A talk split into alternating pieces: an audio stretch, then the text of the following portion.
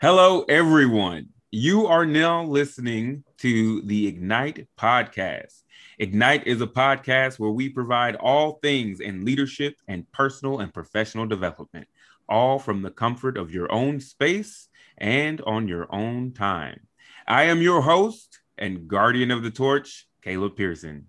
When you listen to Ignite, you are joining a community of individuals that are intentional generous, noble, intelligent, tenacious, and who all strive for excellence. Today, I am extremely excited and happy to be introducing not only the next torchbearer, but my friend, my partner in podcast crime, and my microphone brother uh, to the Ignite podcast, the pragmatic and devoted Tripp Bodenheimer. How you doing, Trip? How's it going? Appreciate you uh you finally getting me on here.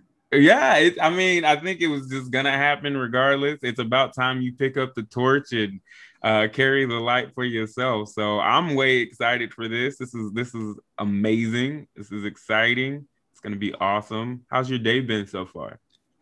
Pretty good. We've been teaching all afternoon. We're pretty much wrapping things up with this class, about to graduate them. Uh, this is really cool that I get to do this with you because uh, this is kind of a two for one. So this lesson right here is actually part of the Viral Institute reboot uh, retreat with Penelope uh, Jean Hayes, who was a guest on the Shadows podcast. So they're going to be seeing the video portion of this, and then the audio portion, uh, obviously being on Ignite. So I'm excited because this is a this is a pretty big opportunity here for five gears how to be present and productive when there's never enough time. Awesome. That is amazing. I can't wait to take a look at the YouTube channel. And are you, you said it's going to be posted to their They're to be as well? They'll be showing this as part of the retreat. Okay. But, but hey, we're going to get our, our YouTube channel up and running. Oh, yeah. Definitely. We got all these little glitches fixed out with the, the loading issues. We're going to have uh, ignites up and running. Hopefully, this one will be seen as well. Me with yeah. Oh yeah, it's all gonna be on. There. It's all gonna be on there. Yeah, you're looking good and healthy today. How you feeling though? Feeling good. good. A little, little tired, but feeling good. So yeah.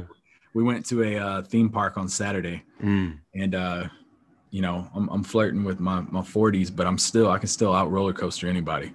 so, That's awesome. Yeah. yeah, I love roller coaster. I haven't been to a theme park in a long time, especially since this whole pandemic thing. But you seem uh, like a good person to go to a theme park with. You know, I have a blast. I have such a good time. You know, I'm already loud and I, I just kind of wild out. So it's it's so much fun when I go. One girl had her uh, phone just I saw it just drop from about 40 feet. And my daughter and I just looked at each other. We're like, that sucks. she's like, it didn't even have a phone case. That was what she was worried Ooh. about. that thing, and it was just a pit of rocks, just like this with that phone dropping. But oh, yeah, that's not good. But yeah, man, I'm ready for this. All right, I am too. So for all of the listeners, I've already kind of explained Tripp and my relationship. We're really good friends. Tripp was actually my instructor when I went through uh, the in, uh, enlisted professional military education instructor course to teach me how to be an instructor. But I'm going to give you guys a little bit of uh, a filler so you know a little bit more about who Tripp is. So Tripp is actually Technical Sergeant Edward C. Bodenheimer III, and he is an instructor uh, in the Enlisted Professional Military Education Instructor course, or EPMEIC. You know, all us military people love our acronyms. Uh, at the Barnes Center here at Maxwell Gunter Annex in Alabama.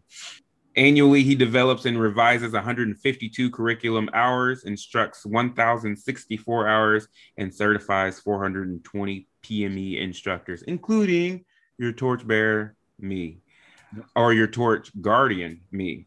Technical Sergeant Bodenheimer grew up in Lumberton, North Carolina before joining the Air Force in 2009.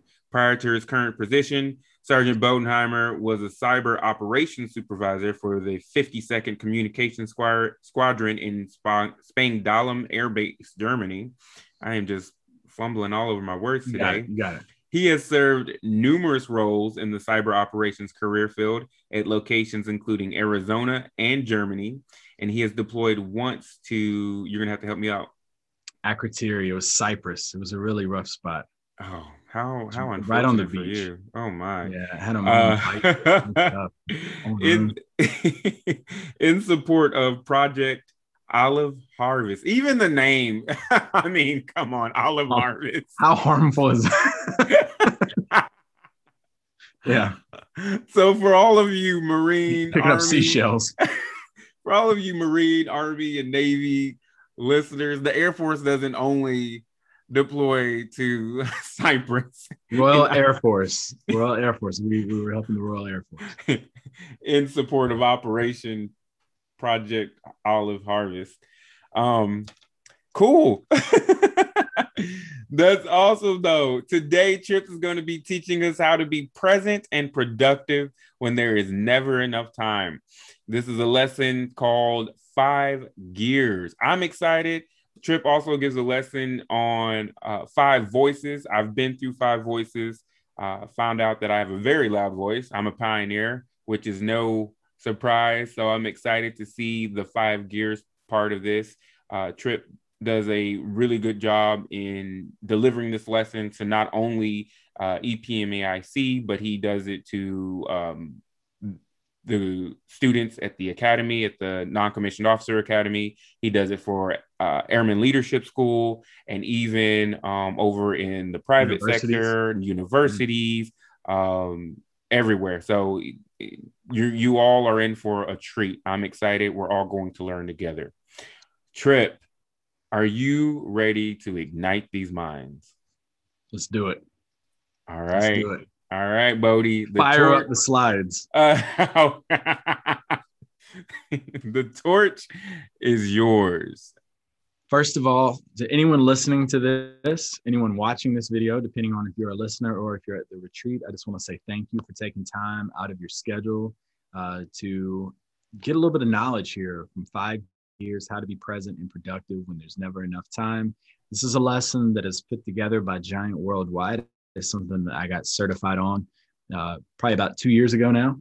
And it's something that I have pieced this le- lesson together uh, through the book and through the training. I'm to give you all the information for the book at the end of this course, but uh, you're to hear me use throughout the metaphor of driving a stick. And I want you to think of your body as that vehicle. And obviously, you're going to make sure you're putting right stuff in your vehicle. You're not running it too hard. You want to make sure that you're taking care of it, getting it checked up when it needs to. But you also want to make sure that you're in the right gear at the right time in your life and especially during the days. And it's in oftentimes it seems like, oh my gosh, this person's got more hours in the day than I do, or I just cannot get enough done. Well, to quote one of the past guests on the Shadows podcast, uh, Chief uh, Bob Gaylor, number five, Chief Master Sergeant Air Force, number five, he said, Time is the fairest thing. We all get 168 hours of it. It's just all about what we do with it. So you're going to hear me use that a lot the, the time and the, the metaphor of changing gears. Also, the objectivity versus subjectivity of the language. With the objectivity, I want you to think of it where uh, you come up to someone and you say, Hey, are you in second gear or fourth gear right now? Sounds a little bit better as opposed to subjectivity, where you're like, Are you actually going to be working on stuff all night long? Or are you actually going to spend time with us? Which that can kind of spark an argument. Not, no pun intended with the, the Ignite podcast here, but keep all that in mind as we go throughout this. But the first thing I want you to do for all the listeners and viewers is take a minute or two and I want you to write out, if you have a sheet of paper with you, if not, just think to yourself, what does an average day look like for you? From the second you open your eyes in the morning until you close your eyes at night, what does the average day look like for you? So, Caleb, I'm going to let you go ahead and if you want to kind of jot down your day. Yeah, I've already started. All right, I'm, I'm, I'm on it. Now, while while you all are thinking about your day, writing down your day, you're probably asking yourselves, I really want to know about Sergeant Bodenheimer's day. So, or excuse me, we got we got civilians on here as well. I want to know about Tripp's day. So tell me a little bit about what you do day in and day out. So the first thing I do when I wake up is I have to let my dogs outside. That is the first. I don't know why they wake me up before an alarm, before a screaming child, what have you. It, I have to let my dogs out. And then I brew a cup of coffee. And then I like to sit down and read. And this is like the ideal day for me. Now, from then, I wake up my wife. She goes and works out. I usually go work out as well. And then we come back inside, start getting ready for work, talk to each other, make breakfast, wake up my girls, do what any good father would do. I annoy my daughters to death.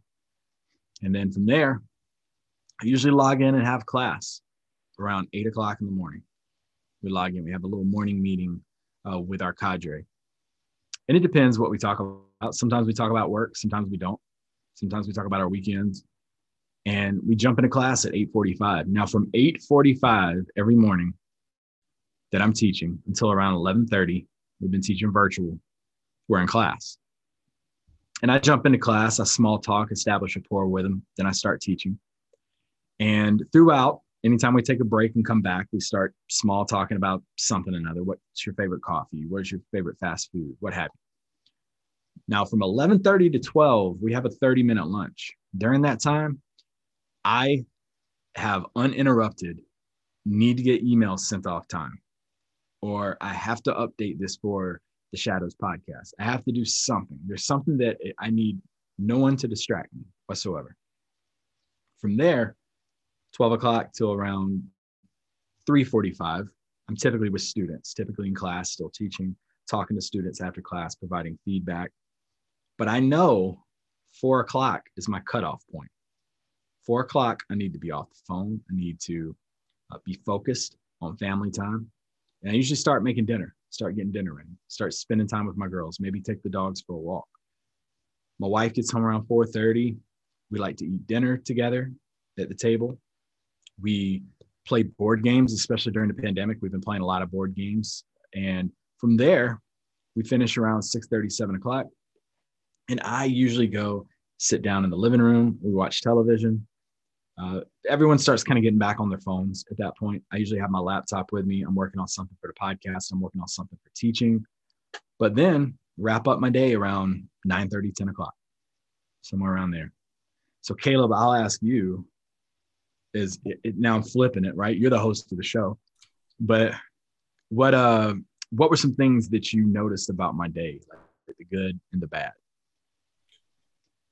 The good is you have consistency, so you know your routine. Uh, you know, uh, this is what I need to do first thing in the morning. This is what I need to do next.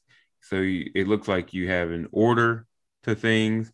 Uh, another good thing is is you know when to turn off work and when to start home life, right? Uh, it's good to have that work life balance, to have that separation. I think sometimes though, and I think with me as well, uh, things tend to bleed over.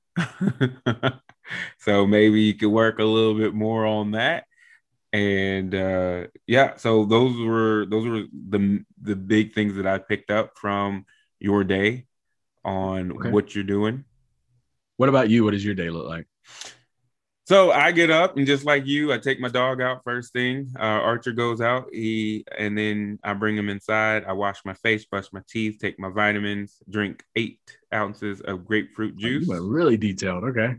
Gotcha. Well, just at the beginning. Yeah. Just I, I drink eight ounces of grapefruit juice, and then I head to the gym for my 50 minutes of cardio and core. I come home, start my morning staff meeting at 7:30 then I shower and eat meal one of six for the whole day. I'll eat every two to three hours. And then I take Archer back outside, come back, and, uh, and then I start working on whatever tasks I have for work or projects that I'm working on, Project Mercury, whatever. Um, usually I, I set aside time at 1600 to start editing podcasts and doing other meetings and stuff like that, interviews and whatnot. That's my podcast time. And then around seven, I'm back at the gym for weight training, uh, coaching, and just lifting on my own personal time. Back home after that to shower, eat, and then bed. Okay. All right. So, and for all the listeners that are that have been thinking about it in their head as well, you've heard both of our days, and be honest with yourself. Like especially that that first happy day was first couple of things you do in the morning. And I like how detailed he was because there's probably something you'll leave out of yours. But remember, first thing you do, how do you end your day, and then what does kind of that middle time look like around lunch and getting off of work? So keep those fresh as we go throughout this, and then also remember our days because you're going to see us refer back to those um, throughout. Now, the first thing that I, I want to talk about with this is the circle of influence. And I love this this tool right here, the circle of influence, because the first before I even describe intentional and accidental, the first thing I want to talk about is yourself. And oftentimes we try to appease other people. We're, we're mindful of other people's feelings. We don't want to upset other people. Uh, we want to make sure our people have all the tasks, the tools, the resources they need. But oftentimes we put ourselves, you know, on the back burner. But think of yourself like a table. And the way I describe it is, you know, some people, bless your hearts, you're like that table from Big Lots. It cost about $8. The legs are not going to be the most sturdy things in the world. Now, other people are that nice, you know, wood that you buy imported from Italy uh, weighs a ton. But the similarity is both of those tables can break. Both of them can. And imagine each of the legs on that table represent your spiritual, your social, your physical, and your emotional domain. And the slightest thing, you can be in a relationship issue, you can have financial issues, you can have stress from your job weighing in on you. And what's going to happen is one of those legs, if not very wobbly, could snap off. And imagine stacking things on top of it, such as reports for work, uh, deadlines. Oh, you got to take your kids to a dance recital. You've got dinner you've got to get ready. Your spouse, you're not spending enough time with your spouse. All this stuff is mounting up on top of this table. And I ask you, does the table still stand? Probably, but it's going to be a little wobbly and when that first leg goes out, the other legs are going to start getting weaker too, because those four domains tie into each other so closely. That table's going to give out. And that is what you got to keep in mind is the military says all the time service before self, but you got to make sure self is taken care of. And that vehicle that we referred to at the top of this, you got to make sure you're looking out for yourself. You're putting the right things in your body. You're making the most out of your time and that you uh, follow or you're surrounding yourself with relationships and connections and people that are going to support you. Now, the reason I say that is because the goal here is to be intentional in every single one of these circles. Family, think about yourself. You have a bad day at work. You find out like the worst news ever professionally in your career. You come home, there's dirty dishes. The house hasn't been picked up. The floor has not been vacuumed. The dogs haven't been fed we tend to lash out at those closest to us. So typically, family catches the wrath of us quicker than anybody else. And then you've had a rough night with your spouse, you've had a rough night, you know, your kids, something was going on at the house. You go into work, your coworkers tend to suffer from it. And then it just trickles all the way down. As opposed to when you're taken care of and you're doing good, happy house, your spouse is, is doing great, your kids are doing great, you're more motivated to go into work every single time. And now looking at the intentional accidental piece, think of this with your time. So, Caleb, I'll, I'll ask you here tell me some things you notice about an accidental lifestyle. I, I, I hope my kids grow up to be successful. I want them to get a good education from the school system. Uh, I'm going to start working out, but I'm going to start working out January 1st. That's that's my goal. And I actually have a goal book, but I'm going to start uh, from the time we're recording this, I'm going to start next month on the first. Um, I, I, really want this relationship to work out. I'm gonna I'm gonna put everything I got into it, but I really I hope it works out. What are some things you noticed about that accidental mindset? One, so there's a lack of, I mean, and it's right here. There's a lack of intentional action behind it, right? You have mm-hmm. these dates set ahead like what why can't you start today you have this gym book you got your workout ready you probably have a membership why do you have to wait till the first um, and then you are wanting this relationship to work out, whatever relationship you're in, but you're hoping that it will instead of, okay, what do I need to do to ensure that it works out? What action steps do I need to do? Um, how do I, I guess, somewhat uh, become responsible to myself and be intentional towards what it is I'm trying to do? Yeah, when it comes to you investing your time, you rely on chance. You rely on, I hope, I'm relying on the school system to educate my kids. I'm relying on, you know, chance that this relationship works out. I just, I'm, I'm hanging on by a thread here, as opposed to an intentional lifestyle where, you know what, I'm, I'm gonna wake up. I woke up this morning. I'm gonna eat right. I'm gonna start, you know, I've meal prepped. I'm making sure I'm disciplined with it. Uh, I'm starting it today. Uh, this relationship, I'm gonna put everything I got into it. My kids, I'm going home this afternoon and I'm going to intentionally spend time with them. I'm going to carve out time to spend with them and find, you know, what is that one hobby? Like right now, my daughter likes anime. I'm not into anime, but I'm going to be intentional and watch it because I want to make the most out of that time with my kid. So keep that in mind. Are you intentional or accidental? Majority of Americans live accidental lifestyles. And think of it like a, a, dimmer switch is the way Jeremy Kubicek, the author of Five Gears, explains it. You have a dimmer switch on your back, and it's either flipped to intentional or accidental. Now, you may need a mentor, you may need a coach, you may need uh, someone to flip that switch for you, a workout partner, you name it. But the goal is to live intentional as much as possible. A really good friend of mine, I say, hey, let's sync up, let's hop on Zoom. And they said, all right, let's, let's not just talk about it. I'm intentional. When's it happening? Let's do it. Let's plan it right now. That's intentional lifestyle. Caleb, you got any questions for this one? Yeah, I did actually. Um, it sounds a lot like uh, intentional and maybe what goes behind that is accountability. Is that mm-hmm. something that goes into it? So self accountability. Yep, that person, the same person that flips it for you, hold, can hold you accountable to it. Uh, it's good to have those people, family, team, organization behind you. And if you can be intentional in every single one of those circles, it, it causes increased influence as well. So now we're going to ch- switch over to a reality check before we start getting into the gears. And this is where you want to adjust that mirror. You got to look yourself in the eyes and you got to be honest with yourself through a couple of questions here. So the first one, what are your priorities? What are your priorities? And remember, we said start with yourself, work yourself out. Is it going to be team, then family, then self? Like, where do you fall on that priority listing? Where does your family fall on the priority listing? And that's a tough pill for people to swallow because a lot of times they do. I've been guilty of it as well, been putting others ahead of the ones that matter most to you because we get so busy in such a fast paced society. Next thing, what is it like to be around you? And Caleb, I know you and I can both relate to this. We are not the easiest people on the face of God's green earth to get along with at times.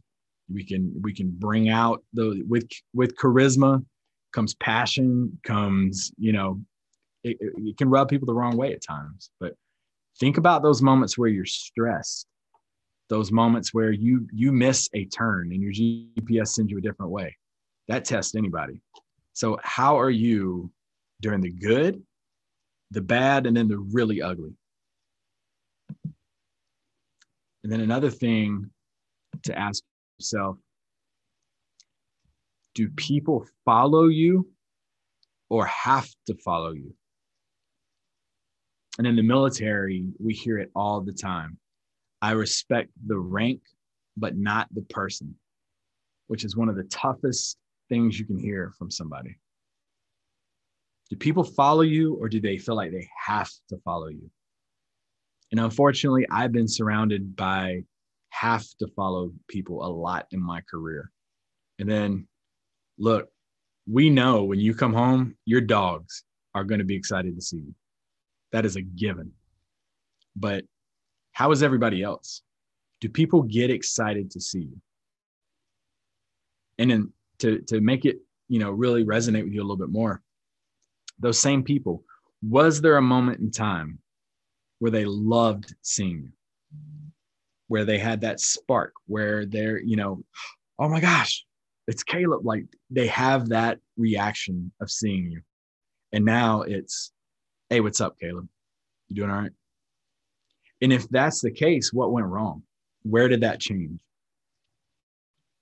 and that's this is where i love caleb the uh you lock your wife and you lock your dog in the trunk for an hour open it up tell me which one's happy to see you Probably going to be my dog. yeah. All right. Next, do people ignore you or worse, hide from you? And I, I knew someone that I used to work with. This per- person was a walking version of Eeyore. And I knew if I saw this person in passing, like coming towards me, I knew if I said, Hey, what's going on? I knew it was going to be, oh, Oh, so glad you asked. Oh my gosh, this has been rough. And you knew you'd be there for a while. So, what do you think I probably started doing when I saw that person coming? Oh, hello. Hey. Yep. I had all of a sudden I had a phone call every single time they got near me. But it was because they were just so doom and gloom. I didn't want that to to rub off on me. Caleb, you got anything for reality check? Yeah, there were a couple. Uh, I'm writing it all down. There were a couple of things that I, I noticed that obviously, you know, uh, we relate a lot of things to what we experience in life. Being 15 years in the military, you know, a lot of that I can relate to um, the my military life, and then what I currently do now. So you said, do people follow you or simply have to follow you? And I was thinking about powers, right?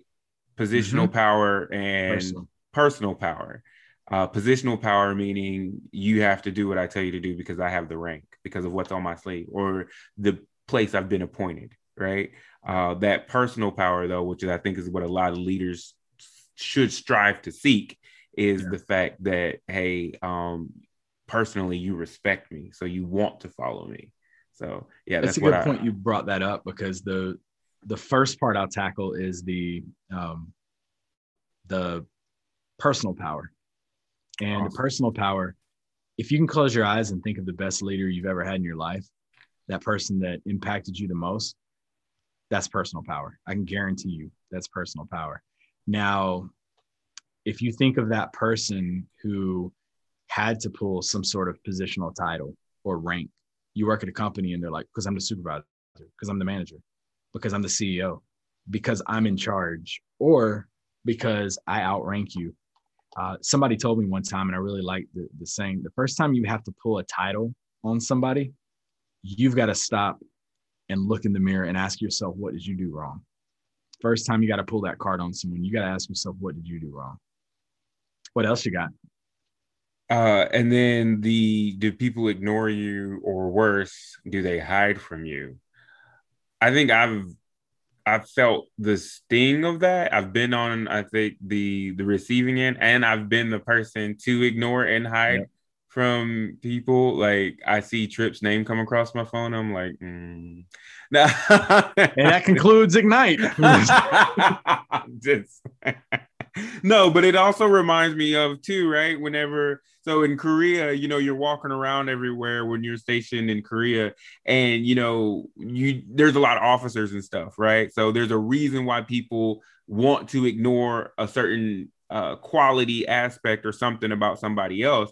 And one of those things is people get tired of saluting, right? Mm-hmm. So, um, and the officers get tired of having to rent, you know, to give a salute back. So you'll literally see, you know, officers enlisted people crossing the streets on each other because yeah. they don't want to go through that. But that's what it reminded me of. Yeah, it's funny you say because they will. Both will change directions. Well, now we've gone over the circle of influence. We've gone over a little bit of self-reflection. Now, before we jump into the actual five gears, there's that one gear that we got to go over that everybody has installed in their car.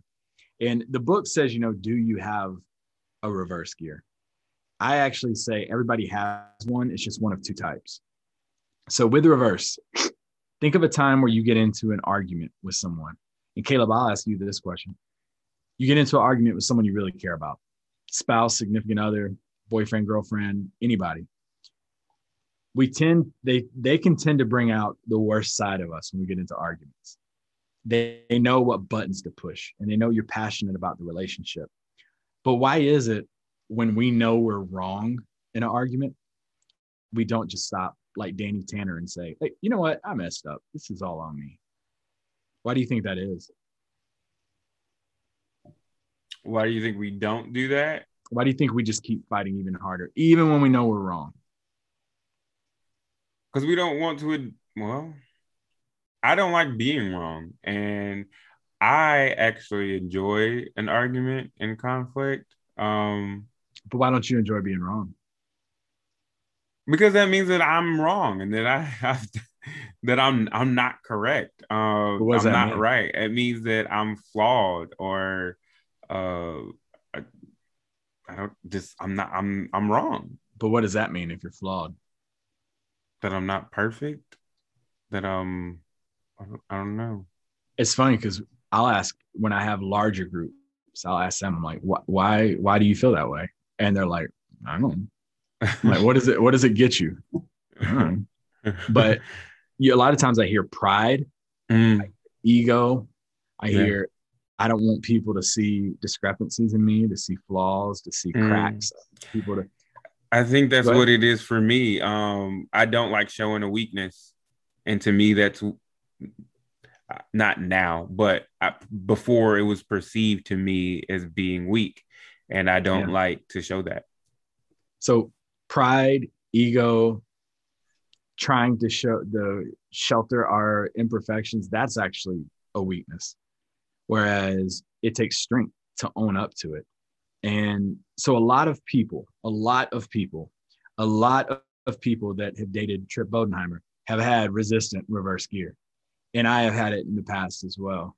And it wasn't until recently where my wife and I were talking about something and I said, you know what? I'm wrong. This is this is this is my fault. Now I will tell you, it's never gonna go as smooth as you think to where you say that and they're like, okay, you're absolutely right. Now they're gonna let you know that you messed up even more. You have to weather that. But once you condition your vehicle to actually have a responsive reverse gear installed as opposed to a resistant reverse gear, then you start to benefit more with those relationships around you and yourself. Even messing up, and I'll go ahead and bring up this next slide. Messing up, being confronted, not being afraid to say, "Hey, I uh, I screwed up on something," goes a long way by having that resistance. Because think of, like I said, your body's like a car. What happens if you don't have a reverse? You have to. It makes like difficult for you. You have to park head in. You can't parallel park. There's so many things that you can't do. But knowing when to apologize when appropriate. Now, by having reverse installed, you, you've already heard it before on this, it increases your influence. People know you're going to be honest. You're not going to be hiding stuff from them. You're not going to be trying to cover something up. One of the, the very first classes I taught as an airman leadership school instructor in the Air Force, I went up and I gave my flight some information and I left. And my trainer walked me downstairs and said, Hey, you gave them wrong info. And I had to go back upstairs and I could have blamed the, the writers, the curriculum writers. I could have blamed my trainer because he was not in the room with me. But I had to look at my flight and say, Hey, I screwed up on this information. I messed up. This was on me. And during my feedback at the end of the course, they said, We really bought into you a lot more because we knew you had messed up. But when you came back up and owned up to it, that instant respect because people will know when you're wrong. When you go back to those arguments, they know you're wrong. They're waiting for you to admit it. When you mess up in front of a group of people, they're going to know you're wrong. Just own up to it. And part of that, like what keeps us from saying these things right here? I don't know. What keeps you from saying that? And Caleb, I think you hit the nail on the head. You're like, I don't want people to think I'm not perfect. But spoiler, nobody is. Nobody is. So being able to say, I don't know, But you know what? I'm gonna find out. I got a curious mind. I want to find out now. That goes a long way. I'm sorry. Actually, I, this is just my personal opinion. I feel like I'm sorry gets overused a lot. I've, I read something not too long ago. It said, learn to replace I'm sorry with thank you. Not, look, I'm sorry I was running late. Oh my gosh, traffic. Just say, hey, thank you for being patient and waiting for me. Don't say, I'm sorry for this argument. Hey, thank you for, for understanding and just listening to me, for, for seeing my point of view. And then I apologize. Hey, that's, and it catches people off guard when you say, hey, I apologize. But learn to to say these things and it will increase your influence. And then finally you're going to see a challenge with each one of these but is there anyone in your life that you need to restore a relationship with? And most people have that they can think of one person and they're like yep family member. Yep. An ex uh, a, a former coworker somebody. I have people not just one but i have people that i would love to restore a relationship with. And I'm teaching this lesson. But take that a step further. What is keeping you from doing it? What is keeping you from picking up the phone or sending them a Facebook message and saying, you know what? I had I had pride, I had, I had ego. I've been pouting. I've been upset about this. I apologize. So what keeps you from doing that? So Caleb, what you got for reverse gear? I like reverse gear. I like the backing up or apologizing when necessary. And then the, the things you talked about, what keeps you from saying, I don't know, I'm sorry, I apologize. And I agree with you on I'm sorry on the use of it and the mm-hmm. intent behind when it's used. I think it's just a, a, a natural kind Easy of out. reaction kind of thing nowadays. Yeah. But um, that big one though, is there anyone in your life that you need to restore the relationship with? And I I completely understand that one. Like you said, mine personally is a family member, and mm-hmm. At at some point it just got to the point where it was like what's keeping me from doing this? Like why am i why why am i not reaching out? And because that person doesn't know how to reach out to me. So it had it had to be me to initiate it right? Ego on both ends. Mm-hmm. well they didn't know how to contact me. I knew how to contact them. Ah. yeah. So it had to be me. Um otherwise i think they would have right? So um you know but what why was i saying oh i'll do it tomorrow or i'll do it let me set a date one day me, right so I was like, let me just do it. So yeah. Yeah. So I like what you said right there. Why was I being accidental with it? Why can't I just be intentional? Right. And just reach out to them and say, you know what, I'm just gonna do this right now. Mm-hmm. Yeah, it's good stuff. So now we've gone over reverse gear. Now, without further ado, let's go ahead and start knocking out these five. So the first one is first gear. Now, first gear uh, if you remember by my story, I wake up in the morning and I have my dogs literally right next to my bed, barking and scratching, ready for me to let them out. And they think that 3 30, 4 o'clock in the morning is like the perfect time to go outside, even though I completely disagree. But take them out. I go brew some coffee, open up my, my morning reading and then I like to get a workout in too. So that is my personal recharge. I love to get that recharge. I'm unplugged from the world. And that's something that people struggle with because what is public enemy number one when we wake up? Oh, the These phone. cell phones. Yep. Yep. And every time I teach this, I usually ask the audience, I'm like, what is the first thing you do? And when they've written out their day, and for those of you that have written out your day or you thought about your day, or you're going to try to lie to yourself now that I'm saying this, but listening to this, do you look at Facebook first thing in the morning and scroll through and see everybody's, you know, gender reveals and, you know, their vacation trips and what they ate last night for dinner? Is that what you're scrolling through seeing? And if so, why?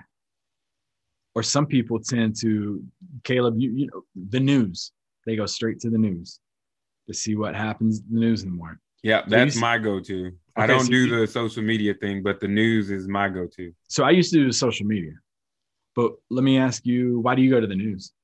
Because I like to stay updated on everything that's happening current.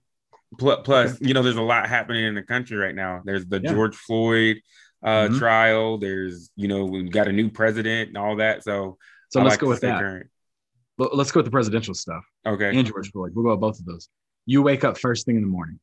You've never been exposed to everything with George Floyd. You read about it. Five o'clock in the morning when you wake up. What goes through your mind? If I've never read about it, no, it's first time hearing about it. You woke up in the morning. First thing that goes through my mind, like as you read it, as I read it, like this is jacked up. Like okay. there's a lot of emotion, there's a lot of passion, mm-hmm. especially with everything that's going on in the country. Like, are you serious? Yeah, you're mad. Yeah, angry. You a little angry. Yes. Okay. Now, what do you notice right there? I just started my day off angry. you let something external from your vehicle dictate your day. Mm-hmm. You let some something out of your control that happened different part of the country impact your day.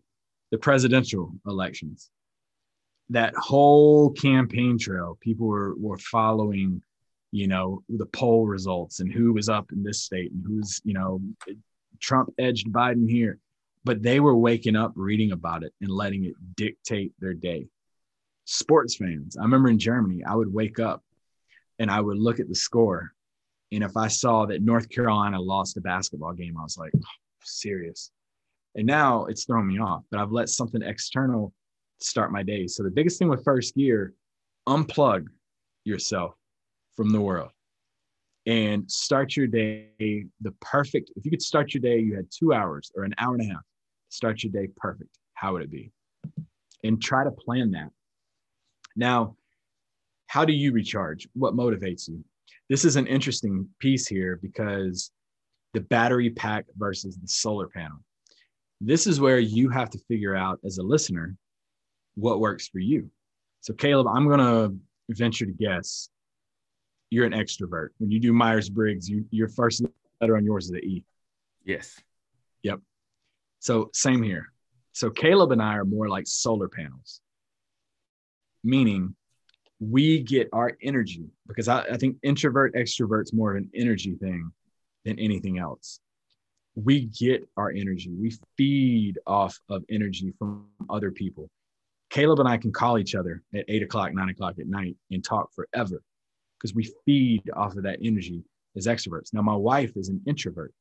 She looks at us and is like, it's nine o'clock at night. Settle down. But the interesting thing is, she's not the solar panel. She's more introverted with her energy. So she's more of an internal battery pack that charges from within. And I, have said energy is associated with introverts, extroverts. Uh, uh, and for the retreat group, especially, this is really important. But Simon Sinek, uh, author, best-selling author, the way he explains it is we, we look at introverts, extroverts and say, oh, you're loud or you're quiet. But think of it like coins. An introvert wakes up in the morning with five coins. Every time they interact with someone, they spent a coin. And they end the day depleted the more people they talk to. Now they can attach to an extrovert and not have to spend their coin, they're fine. But extroverts like to gain coins from people all day long. They like to rack up and have as many as they can. And that's been a great day for them. If they end a day with two or three coins, that is an awful, that's a lazy day. They got nothing accomplished. So you need to know first how your energy level is to start your day. What is it that's going to get you motivated? The internal sourced introverts like to read, like to meditate. They don't like to do a whole lot. Whereas extroverts, they may like to work out with someone else. They may like to interact with people um, th- there's a lot of different things for them to do. Go work out. They may need to go to a gym and, and see people. So really important to remember what starts your day properly. Now, what does recharge look like for you? Like I said, set an hour time aside and think about what, if you're unplugged from the world, perfect recharge would look like. But also, both introverts and extroverts can get into low battery mode. They can get burnt out. And what happens is at the end of the day, we're tired, we're fatigued. We have hit, yes, go into low battery mode. I need to get this, I need to get to nine o'clock, 10 o'clock, somewhere around there. I got a couple more things to do. If you notice my day that I explained to you, I don't recharge properly because I'm still working on a podcast. I'm still working on work. You actually called me out on that. I'm still doing work. So I need to learn how to shut my laptop and just start to recharge, get plugged into the charger. So bookend your day is one of the goals with something that motivates you and end your day with something that motivates you. And you'll see significant strides in your demeanor. Now, Caleb, what do you think this means? Sharpen the axe. Something that you that develops you. Um, so like reading, for instance, I've been reading a lot of books on entrepreneurship, something that's going to enhance or supplement, uh, mm-hmm. give knowledge or en- enhance my me in some way. Yeah, and the best way to sharpen the axe is by getting as much rest. Just have that one day of just full straight up recharge where you can read, you can watch a documentary, you can just get extra sleep if you need it. But we often tend to, our axe gets dull the end of the day and we don't sharpen it enough. We get maybe four, five hours sleep. That axe by the end of the week can't cut a sheet of paper. So, what they encourage you to do through the book is to have that day of ugly rest where I'm talking about like lights don't come on in the house. You eat nasty food for a day. You're watching like Scandal seasons one through three. You ain't doing a thing. And then it gets to where it's like four o'clock and you look at the time and you're like, oh my gosh, where has this day gone? I have done absolutely, I need to get out of the house. I hadn't even showered. You feel gross. But guess what? What happens that next day when you work out? You're charged. You're ready to go. Mm. Energized. That is like one of the best workouts you've had. I did it the past two days. Yesterday was my was my ugly rest, and I was like, "Dang, I've been nasty today, just laying around, like ain't done nothing." But this morning, I had an incredible workout because I sharpened the axe. You go into work, you have that one or two days where you have not checked your emails because it's the weekend. Who else is checking them other than you? But you come in on Monday, you're ready to go. You take time off from seeing someone, boom, you're motivated to see them. So sharpen the axe. That is a, a big thing. And then the challenge that I throw out there for first gear ask someone you trust to appropriately schedule your recharge for you if you don't know what that looks like. Now, introverts, you can probably figure it out quicker than anybody else. You know what your your recharge is going to look like. You just want some time. You just may want to sit there and reflect, meditate, journal, you know, read some scripture. There's a lot of things that that can motivate you, but this is mainly for the extroverted personalities. Get a workout partner. That's that's a big thing. Get a workout partner that holds you accountable to it, where y'all can be intentional with one another. Set some time to talk to people. But that is pretty much first gear. Caleb, what questions you got about this one? I don't really have any questions. Uh, or you explained it very well, especially with uh, explaining the introvert and extrovert energy and the battery versus solar panel source of that energy. And you see a lot with introverts. So I, I knew a, a, mentor of mine. She was an incredible speaker. You would have never mm-hmm. thought that she was an extreme introvert, but it takes a lot of energy for her to go out and be amongst the people and step on stage. And she, during her breaks, she, what she would do is she would go out the back door, go to her car, and sit in her car because she just needs yeah. to be by herself to do that recharge to sharpen her axe. So yeah, you you explained that very well.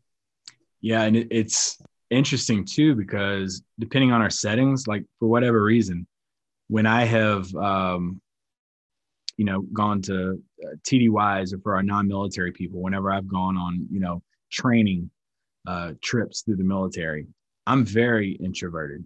I like to reserve my energy. I don't like to go out a whole lot. I just like to come back and rest in my hotel room.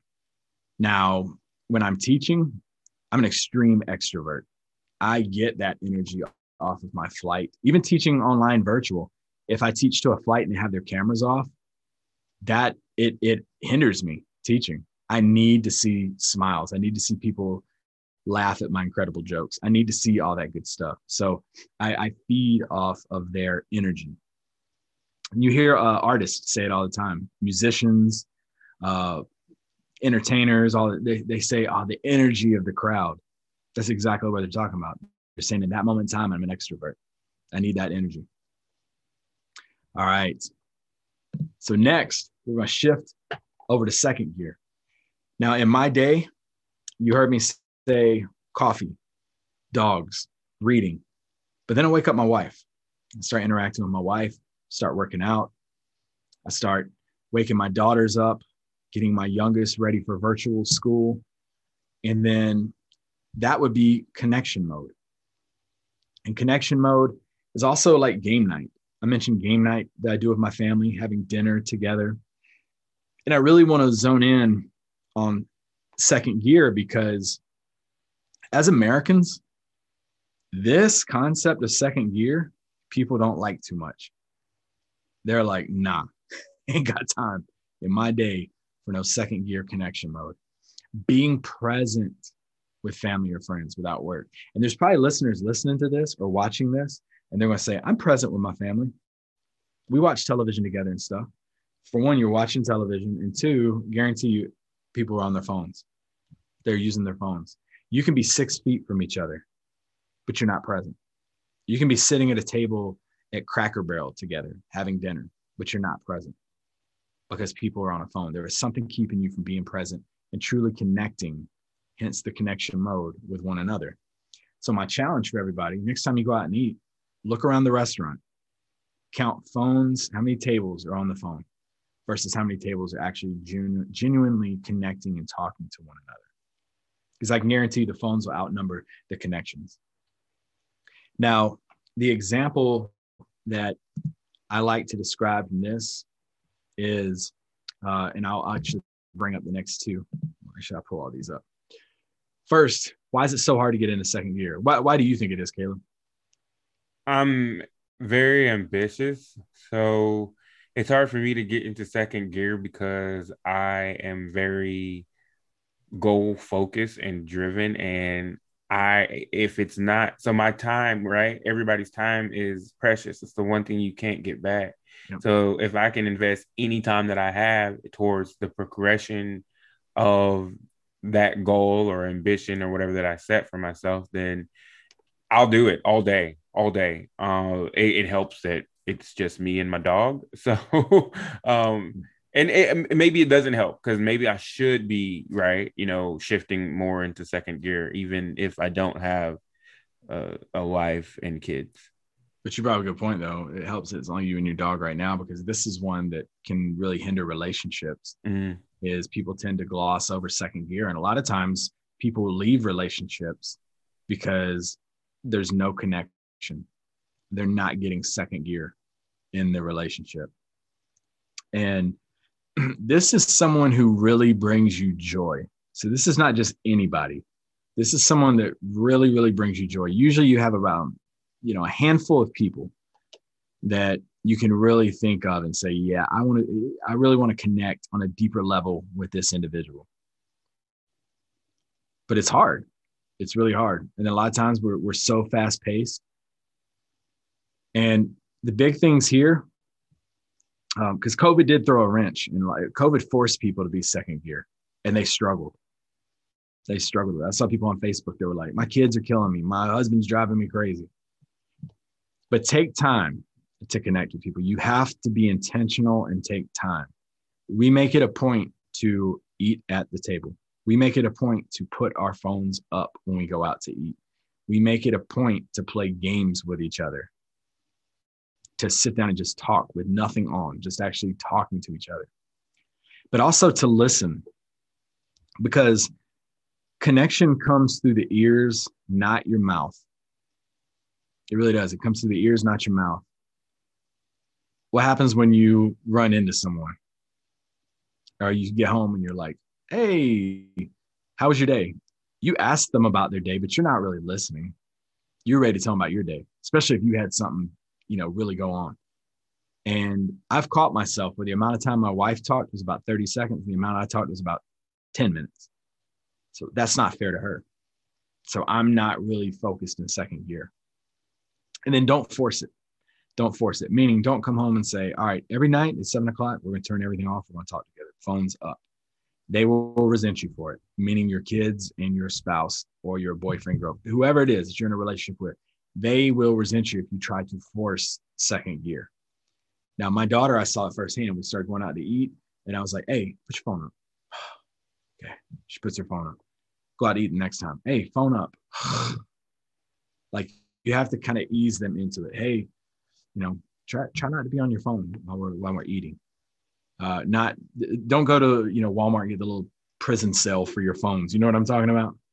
Don't don't go to do that and come home and say new rule tonight. Um, but another thing I really like with second gear to really think about is you we spend so much time in fourth and fifth gear, which we'll get to. Does everybody get the main entree that is you? And the people that you should be connecting with get the leftovers?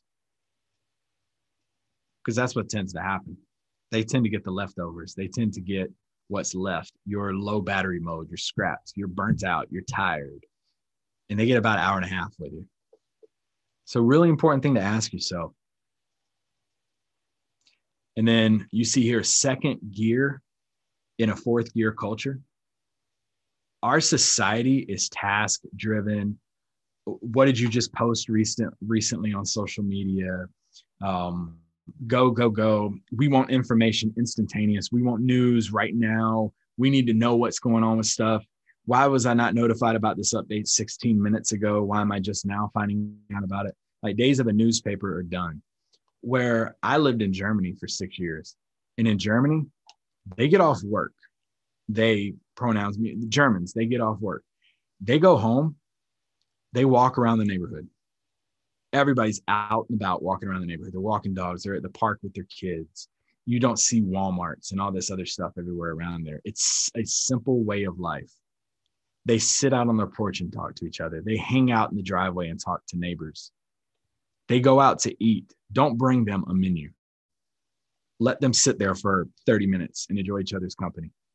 Let them enjoy that glass of wine before you take their order. And then, you know what? They're not going to rush you for the check or for your food because they they're just there to spend time with each other. It becomes an all-night event.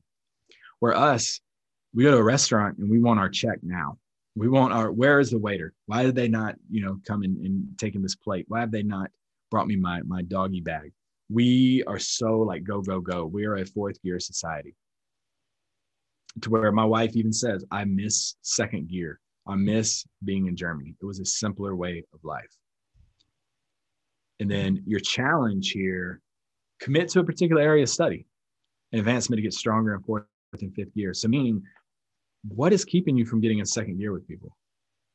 You got so much stuff probably going on in your mind, so many tasks, so many deadlines, know, upcoming projects due, to where we're so bogged down on that. We're always trying to get ahead. Sometimes shut that laptop, Tripp Bodenheimer, and spend more time with your family. Pause that, you know, I can ask yourself, can it wait? Can it wait? Because the people around you won't. They won't wait forever. So what can wait? So Caleb, what you got for second gear? I think this is one that I'm I'm definitely going to struggle with in the future if and when I ever do get back into a relationship because that's this is this goes against everything that I am right now, right? Uh, yeah. And I was talking to you the other day about my hands being in so many pots, and it's a lot even just for me and it is just me right my time is mine right now uh, and you know i'm getting ready to uh, pcs and leave here so i'm not even really teaching right now so i have a lot of my own free time which i decided to you know put my hands in a whole whole bunch of pots and i'm feeling that right now um, and even then you know so i i think i joked previously about not having a wife and kids but you know my my dog needs that attention, right? Mm-hmm. So I could shift to that second gear with my dog. I mean, I'm not gonna have to, have, you know, listen to him, but you know, spend some time just at the park, right? An hour out of the day. Uh, show him the loving and everything that he needs and all that, which he gets plenty of. But I'm thinking about this as you're going through, and I'm like, man, I'm I'm gonna struggle with this when it comes time. And then that whole last part, the challenge, commit to a particular area of study. Uh, man, I got a lot of I got a lot of interests, right? Yeah. Uh, and I'm that person that struggles to say no. So mm. that's definitely going to be a challenge for me. Yeah, and extroverted personalities really struggle with second second gear a lot because they got so much energy to burn off and to give, and they want to keep talking to people, even to where uh, I don't know if you remember, but you and I were talking. This is when Clubhouse was first starting and stuff, and you're like, "Yeah, Clubhouse meeting, you know, at this time," and I'm like, "Nah, I can't." After pretty much after like four o'clock, I shut off all availability, and I won't record podcast episodes typically after four o'clock, unless it is like a huge exception, um, like I'm doing right now. But because I want to be in connection mode with with those that uh, I care about and with that, we're going to go ahead and wrap up this first part of Five Gears. Thank you very much, Tripp. Thank you, everyone that has listened in to this week's episode of the Ignite podcast. Be sure to follow us on Facebook. If you go to the Shadows podcast, hosted by this week's and next week's torchbearer, the great Tripp Bodenheimer. Uh, and also give us a follow on Instagram at the underscore ignite podcast. Make sure that if you guys are loving all of this five gears and what Tripp is teaching us this week, tune in next week, next Friday, and we'll wrap it up with part two of five gears with our torchbearer, Tripp Bodenheimer. You guys all have a great evening and thank you.